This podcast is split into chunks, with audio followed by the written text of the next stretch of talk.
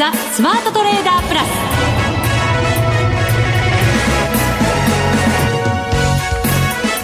全国のリスナーの皆さん、こんにちは、内田まさみです。この時間はザ・スマートトレーダープラスをお送りしていきます。この方をご紹介しましょう。国際テクニカルアナリスト、福永博之さんです。こんにちは、よろしくお願いします。よろしくお願いします。今日は日経平均大引けにひゃくにじゅうにえんはちじゅうにせん高 さんまんにせんはっぴゃくきゅうじゅういちえんじゅうろくせんとなりました、はい、下げたところからは本当によんひゃくえん近く戻してるんですけどね。そうですね、はい。あのーまあ、今日なんかはまあ下落して始まったので、まああのー、皆さん、ね、そのまま下げちゃうのかなと思われた方も多いと思いますし、はい、えー、値動き的には本当に、あのーまあ、昨日の安値ギリギリのところで止まってるんですよね。うん、でそこから切り返してきたっていう流れなんですが、まあ、ただ、あのー、ごばに入って一段高なので、まあ、ちょっと、まあ、この背景なかなか、あのーまあ、説明難しいとは思うんですけど、売買高がようやくさんちょうえんまた超えてきましたので、はい、そうですね。ね、そういう意味ではちょっとやっぱり、あのー、エフオーエムシー が通過してえー、日銀の金融政策決定会合に対するもう期待もあるのかなというふうにはこう感じますけどもね。うん、そうですね、はい、今日は、えーとうん、さんちょうにせんにひゃくろくじゅうななおくえんということで、はい、昨日がさんちょうえん超えてなかった。そう、昨日はそしてその前がさんちょうえん超え、はい、その前が超えてない、はい、その前超えてる超えてないみたいなねそんな感じにはなってますけどね。なんか鼻の、ね、好き嫌いの占いみたいな確かにそうですね、はい、超えてる超えてないみたいな、はい、はい、この後詳しくそんな鼻占いになってる理由をね伺っていこうかと思います。鼻占いですね。そうなん、そう言うんですよ。そうなんですか、知らなかった、はい、確かですけどね。いやいや、私は全然知らないのさて、番組の後半ですが、マネックス証券インベストメントストラテジーズ兼マネックスユニバーシティシニアフェローの塚本典弘さんにご登場いただきます。視野広くお話しいただきましょう、はい、さあ、それでは番組進めていきましょう。この番組はマネックス証券の提供でお送りします。スマートトレーダー計画、よーいドン。さあ、それではまずは福永さんに今日の株式相場の分析をしていただきましょう。えー、今日は日経平均株価も、えー、プラス れいてんななパーセント 近い上昇、そして、えー、トピックスはプラス れいてんごパーセント 程度の上昇となりました。はい。えー、まあ、昨日からというか、まあ、今週の半ばぐらいからですかね、うん、あの、トピックスがにじゅうごにち移動平均線を上回ってですね、はい、まあ、それで、あの、推移していたんですが、まあ、昨日ぐらいからゴールデンクロスが発生してまして、うん、で、今日もですね、あの、いつか移動平均線、上向きのいつか線がちょっとサポートになるのと同時にですね、まだにじゅうごにち線下向いてはいるんですけど、はい、あの、まあ、いつか線とにじゅうごにち線がサポートになって、株価はまあ反発して終えたと。まあ、反発というか昨日の高値を上回って終えたというような形ですね。うん、トピックス見ると、ここ数日なんとか耐えてきてっていう感じですよね。いや、本当そうですよね。ええ、で、あの、下髭をつけながら、あ、内田さんの話のようにこう耐えつつですね、耐え忍びながら、うん、あの、ちょっと、まあ、伸び上がるのを待っているような、はい、まあ、そんな状況に今なっているってところですもんね。そうですね、今日が伸び上がれたのかどうなのかっていう感じですけどねまだ高値に届きませんのでね。そうですね、えーまあ、あの日経平均トピックスともに終値ベースの高値というのがしちがつのみっかですから、はい、まあ、そこに今内田さんの話にあったようにちょっと届いていないということなので、ちなみにあの、はい、トピックスのしちがつみっかの高値が にせんさんびゃくにじゅういちてんごさん ポイントです。はい。これはあの、終値ベースですね。はい。で、あ、失礼、あの、ザラバベース。ザラバベース。はい。はい、終値ベースが にせんさんびゃくにじゅうてんぜろいち ポイントっていうことになります。はい。で、日経平均なんですけど、うん、日経平均のですね、あの、終値ベースの高値が今お話したようにしちがつのみっかで、えー、さんまんさんぜんななひゃくごじゅうさんえん。はい。ということで、今日の終値から、だいたいいくつ、いくらぐらいでしょう？きゅうひゃくえんぐらいマイナス？そうですね、きゅうひゃくえん弱ですかね。はい、うん、まあ、そのぐらい。で、あと、ザラバベースで見ると、実はろくがつのじゅうくにちになってまして、はい、ここの高値が さんまんさんぜんななひゃくななじゅうにえん。うん。ということで、まあ、だいたいどちらも同じような水準ではあるんですけど、まあ、ちょっと若干、あの、ザラバ高値、えー、ろくがつのじゅうくにちの方が高いと。はい。ですからどうですかね、これあの、まあ、明日一気に抜けるにはきゅうひゃくえんぐらい必要ですから。そうですね。一気にいやいやなかなか贅沢なことをおっしゃる。いやねえ、あの調子のいい時ってそんな感じじゃないですか。いやちょっとだいぶあの疑問随分大胆になられましたね。いやいや大胆にって別にあの休んだから元気になったってわけじゃないんですよ。違います。人が変わった人が来たわけじゃないんですよ。そうでしたか。はい、はい、もうそのままなんですけど、えー、あのまあ流れとしてはあの先ほどもお話しましたようにトピックスが先行していつか線とにじゅうごにち線両方上回って、はい、でまあ下向きではあるもののにじゅうごにち線をいつか線がトピックスの場合上回るゴールデンクロスが発生しているので、まあ、あの、強い時の勢いが、もし明日、あの、取引時間中に出るようであれば、はい、少し、あの、もちろんきゅうひゃくえん日経平均に上がるかどうかわかりませんけども、ちょっとまあ、さっきお話した伸び、背伸びですね。はい。えー、ができるような状況になるんじゃないかなという感じはしますけどね。そうなると、日銀の動きが非常に重要ということになるわけですよね。いや、本当そうですよね。ここまでだってね、一応手控えっていう感じですもんね。はい、そうですよね。えーまあ、あの、今日さんちょうえん乗せたのはやっぱり昨日の エフオーエムシー の結果が出て、はい、で、まあ、とりあえずその利上げは、は、あの、発表されましたが、まあ、今後についてはやはりデータ次第というような。そうですね。姿勢変わらず。はい、ですね、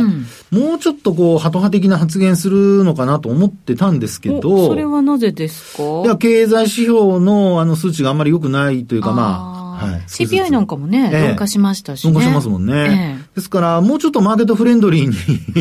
あの、発言してもと思ったんですけど、やっぱり、あれですかね、株式市場すぐに元気になっちゃうから。そうですよね。はい、だって、十何連投アメリカは。そうそう、じゅうさんれんとうですね。ね、そんな連投ですよ。えー、はい。それはやっぱりね。はい。さんじゅうろくねんはんぶりですから。うん、そうなんですよね。日本もね、すごかったですけど、上がってきましたけど、なんだかね、アメリカになんだか抜かれちゃいそうな勢いになってきて。いやいや、ほんとね。まあ、はい、アメリカの方は最高値の近辺ですけどね。そうか。とっくにダメか。日本はまだなんですけど。まあでも、上昇率で言えばね、日本にかなう、えー、マーケットは直近ではなかったわけですからね。そうですよね。だからまあ、はいマーケットはちょっと楽観的に捉えていて、はい、えっと、パウエル議長はそれでも今までの姿勢を崩さずということですから、はい、うーん、どうなのって感じですけどね。そうですね。まあでも、商いがこうやって膨らんできているっていうところと、それからあとは、まあ今晩、あの、イーシービー が、あ、金融政策も発表します。はい。はい。で、そこで、あの、イーシービー のですね、まあスタンスも、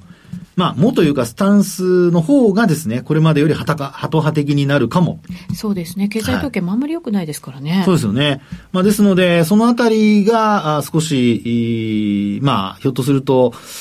そうですね、アメリカの、あの、まあ、利上げが一旦ここで、あの、まあ、決定して、で、次どうなるかっていう、その、まだ、えー、不安要素はあるものの、イーシービー が、あのー、割とこう、利上げ積極的にこれまで態度を示してきましたから、はい、それが少し柔らかくなるだけでも、うん、なんかちょっと、あの、株式市場としては、交換する可能性はありますね。おー、なるほど。はい、先進国はちょっと利上げ打ち止め感出てきてるぞ、はい、というところも。そうですね。見えつつ、はい。あとは、まあ、イギリスがね、どういうふうになるかでしょうけども。うーん。何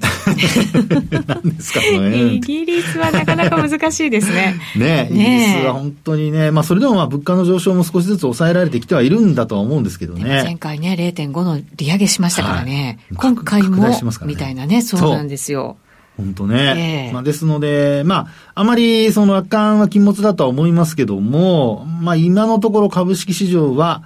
えー、少し、あのー、まあ、これまでの会議から、よく言う、その、悲観の中に生まれ、会議の中で育ち、はい。楽観とともに成熟し、そうそうそう。幸福とともに、何でしたっけ、最後。言わせるんですか、私に。言わせたい。いやいや、言わせたいって。まあ、え楽観とともに、あ、じゃない、幸福とともに、消えていくっていう。消えていく。声も消えそうでしたけど。まあね、だから本当、まあ今はどのス、あの、えー、今どのそのステージにいるかわかりません。はい。はい。ただ、あの、まあ、ちょっとね、明るくなってきているっていうのは、うん、なんとなく感じますよね。感じます。今日の日経平均見てても本当そう思いました。はい。はい、このところね、結構なんかあの、はい上がっても結局押し戻されて終わっちゃうみたいな人ね、はい、やっぱり日銀の金融政策決定会合を控えて、もちろん エフオーエムシー も控えてっていうところで、あのなかなかねこう駆け上がっていくような相場ではなかったそうですね、はい、相場ですけど、今日はちょっと違いますもんね。そうですよね、えーまあ、あの、そう考えると、先ほどね、私がお話したように、まあ、少し、こう、えー、日銀の金融政策で、えー、今後についても、ちょっと明るい見通しが出てくるようであれば、うん、まあ、マーケットの人たちは、もう先回りといったらなんですけど、やっぱり、あの、楽観論がまた台頭してくるっていう形になるんじゃないですかね。日銀の明るい見通しとなると逆に金融引き締めの方向に感じないですか？いやいやいや、どうなんでしょうね。そういうことそういうことじゃなくてそういうことじゃないんじゃないですか。いや、だからね、あの、金融緩和継続するって話なんじゃないですか。そっちが明るい話。それはもちろんね、相場にとってはそっちですよ。いやいや、もう私、ね、ごめんなさい。それしか考えてませんでした。でもマーケットもそんな感じでですよね。警戒はしてるもののですけど。ですよね。ええ、なのでこれ、まあ、内田さん曰くのその明るい話、引き締め方向に万が一でもなんか話を し, しようものなら、はい、いやー、ちょっと反応がどうなるのか怖いですね。うーん、そこですよね。ね、うん、いや、だから本当に、まあ、もちろんあの、取引時間中、昼間に出るのが、まあ、これまでのパターンですので、はい、昼休み中に結果が伝わって、で、それを受けての、まあ、ごばんの取引という話だとは思いますけど、うん、まあでもね、時間が伸びれば伸びたでまた難航してるんじゃないかとかいろいろ、あの、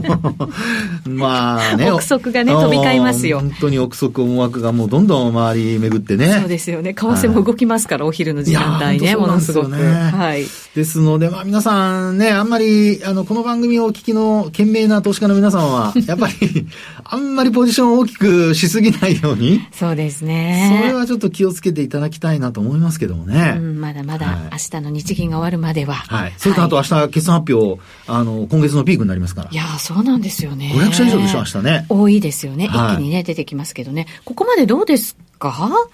いいもの悪いもの混在ですけど。そうですね。確かに混在ですね。ね、で、同じ業種でもいいとこ悪いところがやっぱありますよね。レーザーテック増額収益、はい、でもアドマーテストどうなるって今日もね。売られちゃってますからね。売られちゃってますもんね。うん、ですから、ちょっとですね、ばらつきがあるっていうところは、あの、頭に入れとかないといけないのと、あとはやっぱり イーピーエス が上昇していかないと、はい、今、日経平均の イーピーエス って、元の木阿弥じゃないですけど、にせんひゃくごじゅうえん台までまた下がってますからね。はい。まあ、これはあの、日経さんがいろいろ予測を修正してるんだと思うんですけど、まあ、今後、そういったところでの動きが出てきたところで、イーピーエス が上がって ピーアール が低下すると、日経平均が上がりやすくなるんですけど、はい、まあ、逆になるとですね、イーピーエス が下がって ピーアール が上がるって話になると、もうすでにじゅうごばいの前半ですからね。うん、そうなんですよね。割高感はまたちょっとね、はい、あのー、感じられちゃいますよね。そうですよね。うん、なので、まあ、一つそのあたりも見つつ、まあ、週末は、あれですね、個別株、自分のお持ちの銘柄、引け後に発表されることが多いでしょうから、はい、その結果と、あと事前の予想との比較だとか、いろいろね、あの、まあ、分析に、外出ると暑いですし、涼しい部屋の中で頭を使いましょう。確かにそうですね、はい。そういう時期ですよね。そうですね。ねえ、はい。でもなんか、掘り出し銘柄がね、見つかったりとかっていうこともね、ありますからね。はい、そうですよ、ね。皆さん、時間を無駄にしないで。そうやって、為替の方どうですか？為替なんですけどね。ね、為替は、まあこれ、実は大きな三角持ち合い作ってるように私には見えていてですね。ドル円、はい。はい、ドル円ですね。うん、で、あと、ユーロは、まあ今晩の発言、それから先の見通し次第ではやっぱ変わってくると思いますから、はい、まあ、そういう意味ではユーロに関してはまだこれから方向性がまだ探る展開だとは思うんですけど、まあ、ドルに関してはちょっとですね、えー、大きな持ち合いの今上限から下限に向かおうとしているような、う、まあ、そういう動きにもこう月足で見るとなんですけど、はい、えー、見えてくるかと思いますので、ちょっとやっぱりここからの動きは円高の動きにはちょっと注意をしておきたいなと思いますけどね。そうですね。全般ちょっと今日はやっぱりドル安の方向に動いてるような感じがしますから、これ昨日の エフオーエムシー とやっぱり若干ちょっとズレがあるというか、先取りしてる感じがしませんか？そうですね。一度目というところ。いや、本当そう思います。えー、あとアメリカの長期金利もね、若干やっぱりあの下がってますもんね。えー、なので、えー、そういったところちょっともうマーケットもあのか、えー、と株が先取りしてたんですが、債券とそれからあと、えーまあ、ドルの方も逆に今度は悪い方をちょっと先取りするっていうようなね、金利の低下を見込むような話になりつつあるので、はい、まあ、金融政策と景気とはちょっとかけあの分かれてみた方が分けてみた方がいいのかもしれないですけど、えー、またまた動きがちょっと開きが出てできつつあるのかなってところでしょうね、うん、そうですね。現在ドル円ひゃくさんじゅうきゅうえんはちじゅうごせんからはちじゅうろくせんあたりでの推移ということになっています、ね、ひゃくさんじゅうきゅうえんだいですよね。そうですね、ひゃくさんじゅうきゅうえんだいに入ってます、はい、荒っぽいですねちょっと ね, ね動きね。以上ここまではスマートトレーダー計画用意ドンでした。続いてはマネックス証券からのお知らせです。投資家の皆様、マネックス銘柄スカウターをご存知ですか？マネックス銘柄スカウターは、マネックス証券に口座をお持ちの方が無料でご利用いただける日本株銘柄分析ツールです。マネックス銘柄スカウターでは、売上高や営業利益など重要な業績指標を過去じゅっき以上にわたりグラフ表示することができます。自分でデータを整理する手間をかけずに、長期的な視点で企業を分析することが可能です。また、マネックス銘柄スカウターには、じゅうねんスクリーニングという機能がございます。通常提供されているスクリーニング機能は、直近の通期業績や今期の会社予想などを対象にすることが多いのですが、じゅうねんスクリーニングなら、過去じゅうねんかんの業績や直近の四半期業績での銘柄選びが可能なので、長期視点で自分に合った銘柄を探し出すことができます。さらに、マネックス銘柄スカウターは、スマートフォンへの表示最適化も行っているので、外出先などでも場所を選ばずスムーズに銘柄分析を行っていただけます。また、マネックス銘柄スカウターの活用術もマネックス証券のセミナーやホームページで紹介していますので、ぜひご覧ください。マネックス銘柄スカウターは、マネックス証券に口座を開設いただくと無料でご利用いただけます。マネックス証券の口座は無料で開設できます。日本株投資の強い味方、マネックス銘柄スカウターをぜひお試しください。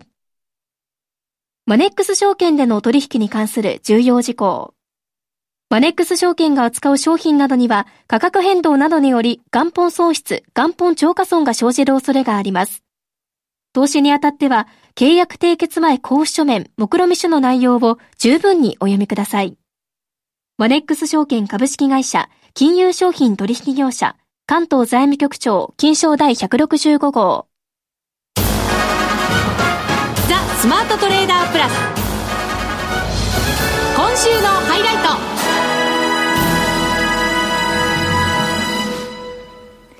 さあ、それではここからのゲストをご紹介しましょう。マネックス証券インベストメントストラテジーズ兼マネックスユニバーシティシニアフェローの塚本紀弘さんです。よろしくお願いします。はい、よろしくお願いします。アメリカ株強いですね。そうですね、じゅうさん連投、あといちにちで最長記録、はいはい、ちなみに、はい、さんじゅうめいがらになったせんきゅうひゃくにじゅうはちねん以降でじゅうよん連投はないそうです。おー、お初お初ですお初ですか。楽しみですね、はい、楽しみですね楽しみ、確かにまあ見てみたいですよね、はい、みんな見てみたいですね。で、先物もちょっと上がってるってことですかね。そうですね、時間外の先物、ね、やっぱりみんな見てみたいんでしょうねきっとねはい、まずはでも エフオーエムシー 終わりました。そうですね、ええ、あのまあ無事に波乱なく通過したというところだと思うんですけども、うん、まあ、ちょっと簡単になんかあのお話しすると、まあ、ひとまずまあ利上げをして、まあ、あといっかい年内、うん、えー、しますよと。で、まあ、データを重視しながらなのでくがつなのか、まあ、くがつはするのかスキップなのか選択肢を残しているというところですけれども、うん、まあ、はい、データが悪ければしないだろうなって思えるし、良ければまあそれでもまあいっかいするんだろうなということで、非常になんか程よいような、えー、感じにはなっているのかなと思いますし、はい、で、あとまあリセッションは考えてませんよというような話があったのもすごく良い印象があったのかなとは、えー、思えるんですよね。はい、そうですね。ソフトランディングぐらいになりそうだぞというね、なんかそんな感じですよね。はい。で、まあ、ただ一方で、あの、やっぱり、えー、すぐに、まあ、利下げはしませんよというような牽制も、あの、入ったといえば入ったんですけれども、はい、まあ、ちょっと、そ、あの、この時のマーケットの反応で何というわけでは、えー、ないんですけれども、まあ、ちょっと、じゃあ株の方、ここまでどうだったかというと、まあ、もうご案内の通り、すごく堅調ですというところで、はい、あの、まあ、バリエーション主導でかなり上がっている中で、まあ、今ちょっと、まあ、決算で、うん、あのちゃんと大丈夫かなっていうのをこうなんかこうファクトチェックするようなタイミングにありますけども、はい、ちょっと今のこうバリエーションのやっぱり上がり方とかを見ていると、あのソフトランディングはもうなんかすでに織り込んでいるんじゃないかなと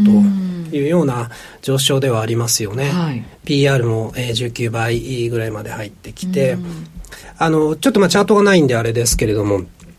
エスアンドピー のこう前年比のチャートに アイエスエム 製造業指数っていうのは非常にこうフィットするんですよね、はい、重なるんですけれども、じゃあ今の水準でこう前年比のチャートを伸ばすと アイエスエム はこうやっぱり V 字回復しなくてはいけなくて、だいたいこうごじゅうご年末にかけてごじゅうこう半をめがけて回復していくような景況感が必要になってくると、まあ、それぐらいあのソフトランディングというか V 字回復をちょっと期待している、すでに織り込んでいるのかなと、うん、なるほど、ええ、いうような感じはするので、はい、昨日のあ、まあ、今朝のですね、あの、まあ、リセッションは想定していませんよというのは、あの正直もう織り込んでるんじゃないかなというところで、むしろやっぱりここからちゃんと実体経済のデータが回復するのを確認していかないといけない、はいね、そうですね。今は決算で足元はいいぞというのがまあまあ確認できている。そうですね。だからこそのこの強さだったりもするわけですよね。はい。ここからはじゃあどうなっていくってことになるわけですよね。そうですね。アイエスエム なんかが期待通りに回復してくれるかどうか。はい。まあまず景況感が V 字回復して、はい、で加えてやっぱり今のえー、期待値をこうちゃんと答えてくれるようなハードデータも必要になってくるということで、うんはいまあ、株高がさらに進むにはまあ当然ながら、えー、一段のまあ好材料が必要になってくるところかなというふうには思っているんですけど、うんまあ、少なくとも エフオーエムシー はまあ波乱なく通過できたというところなんですよね、はい、そうですね。一旦は安心したというのもまたチャートに表れているのかもしれませんね、はいうん、で一方であのーやっぱり利上げ最終局面っていうのはかなり見えてきた。まあ、あと、あってもいっかいという中で、はい、あの、当然ながら、こう、まあ、株は、あの、上がってきて、それなりにハードルも控えてはいますけれども、一方で、やっぱり債券というのは非常に魅力を増しているのかな、というふうなのは、改めて思えるところだと、いうところですよね、はい。そうですね。ちょっとやっぱりもう、あれですかね、頭打ちみたいな感じなんですかね、利回りは。そうですね、あの、えー、金利はあのやっぱりある程度こう潜在成長率プラス物価という意味でやっぱり よんパーセント ってかなりフェアバリューに見えるのと、あとやっぱり全体的にあの経済主体のお金が余っている部分は強くて、はい、例えばこう年金なんていうのは今あの資金余剰になっているので、あの株でリスクを取らなくても債券で、えー、十分いけるというようなところですし、さっきあのちょっと株のバリエーションの話をしましたけど、株のにじゅう ピーアール のにじゅうばいっていうのはだいたい、えー、金利回りに直すと ごパーセント ですよね。 ごパーセント、 逆数で、はい、で金利って何取るかによりますけど、社債でだいたいこう今の利回り見ると ごパーセント 超えてるわけですよね。うーん、そうすると、まあ、あのここであのーまあ、無理に株に行かなくても債券で一つ利回りが取れる局面っていうのは、あの投資妙味が非常に出ているのかなと、うん、決してまあソフトランディングをしてくれてれば、まあ、当然株でも良いんですけれども、はい、まあ、一方で債券でも、えー、妙味が出ているというのとですね、あと結構あの去年とか、えー、株と債券が同じ動きをしてしまって、うん、分散効果が出ませんねなんていうのが、はい、あのろくじゅうよんじゅうポートフォリオみたいなものが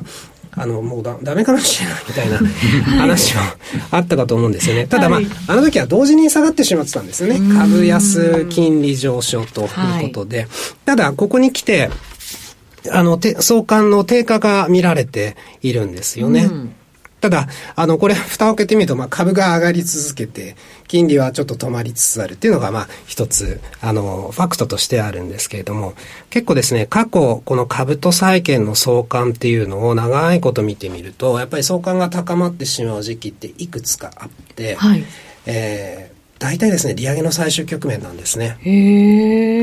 ー、そうなんですね、ええ、今回もだからまさにそうだった。そうですね、はい、あのまあ、ちょっと理由つける前にそもそものこう観察として見れるのが、利上げの最終局面に相関が高まりやすい、うん、であと加えてですねきゅうじゅうねんだいって結構ずっと相関高かったんですよ、はい、でじゃあこういうところに何のこう共通項があるかっていうと、やっぱりインフレなんですよね。うん、物価が高い時期っていうのがなかなか、えー、相関しやすいというのも一つ見られていますけれども、はい、だんだんそのインフレに関しても、まあ、程よいインフレであればいいんですけども、ちょっと懸念のあったインフレが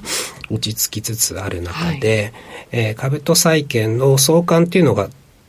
だんだんこれから低下してくると期待しても良いのかなとは思っています。なるほど。なので、まあえー、株がこのまま上がっていくのも良いんですけれども、一方で、はい、あの債券で一つの分散を意識することがようやくできる局面に来ているのかなというのはちょっと言えるかと思いますね。なんかちょっと羨ましい感じしますよねそういう話聞いてるとまあまあ ね, ね本当に、まあ、あの東京市場はどちらかというとやっぱり皆さん株の方にね、はい、あの株が上がらないとなんか元気が出てこないっていうそういう雰囲気があるので、はい、まあ、やっぱりあのえー、塚本さんのお話にあるようにやっぱりちょっと広い視野で見なきゃダメかなっていう感じがしますね、うん、いや本当そうですね、はい、しっかりねリスク取らなくても、ね、ちゃんとこう利回りが高くて回っていけるところ、はい、っていうのをちゃんとねいろいろあるわけですからね。そうですよね、うん、ましてやねもう今やいろんなネット証券さんでも取引できるようになってますから手軽にね、はい、うん、えー、確かにそうですね。うまく本当に活用しながら、そうですね、ちゃんと資産運用していかなきゃいけませんね。ええ、それであと、まあ、ちょっと短期的にはそういうところで、まあ、株もうまあちょっと、えー、あるけれども債券もいいですよという中で、はい、あのちょうどですね先週末にあのセミナーを開催させていただきました、うん、まあ、ネックス証券の方で、まあ、いろいろなトピックが、えー、当然ながら出るわけですけれども、やっぱりちょっとまあ短期的に、あのーまあ、今も上がり続けてますけど、やっぱり株が上がってますねというような認識がやっぱりみんなの中でもあったんですけれども、ただやっぱりですね改めてあの米国ってあの中長期的な目線でも強いですよねっていうような認識の共有はあったんですよね、うん、はい、例えばあのさんがつに、えー、銀行でいろいろありましたけれども、はい、やっぱり大企業の強さっていうのが、まあ、カバーしたという意味で出てきますし、うん、何かあれば政策対応っていうのが迅速に出てきてくれるという部分もあったかと思うんですよね。なんかこのコロナ禍で改めてアメリカって強いよねって思わされた場面も結構ありましたしね。ええ、で結構あの消費が堅調で、はい、そのサポート材料として補助金があってただ年末に向けてなくなっちゃうんじゃないのかというような議論もあるんですけれども、ええ、やっぱりあの当然借り入れっていう部分もあるでしょうしね、あのやっぱりいろんなところで米国のこう深さというか強さというか、うん、短期的にはあのやっぱり景気は循環がありますので、金利が上がれば全体が動揺する部分も当然ながらあるけれども、やっぱり構造的に特に資産運用ってなるともうあのじゅうねん単位でのものになる中で、あの米国の強さっていうのは中長期的にも安心して見てられる部分はありますねということはありますよね。うん、確かにそうですね。結局アメリカいやいやそんなこと言わないでくださいアメリカもちろん好きですけどねそうですね、アメリカが良ければ日本も恩恵を受けられる部分、ね、はい、確かにそうですね。あの経済でつながっている部分がものすごい大きいですから ね, ね今回のやっぱりアメリカからのなんかこういろんな発注みたいなものもいっぱい入ってきて、日本のなんか製造業なんかもふわっとこう上がっていったっていう面もね、うん、これ本当にありますからね、うん、特に半導体の新工場なんかはねありますあります、そうですね、うん、だからそういう面では恩恵を受けられますからね、はい、そういうところ日本株でもしっかりアメリカの成長を享受していくものを見つけるっていうことはできると、そうですね、いうことですかね、はい、はい、享受したいしてくださいはい、まだまだ強いんですねアメリカ。そうですね、はい、まあ、中長期的に楽観に見ながら、まあ、短期的には慎重な部分も注意して分散を意識しましょうという、はい、ところですね。はい、わかりました。波はありつつも右肩上がりというのもまた見えてきた今回の、ね、番組でございました。塚本さんでした。ありがとうございました、はい、さてあっという間にお別れのお時間です。ここまでのお相手は福永博之と内田まさみでお送りしました。それでは皆さんまた来週、また来週。この番組はマネックス証券の提供でお送りしました。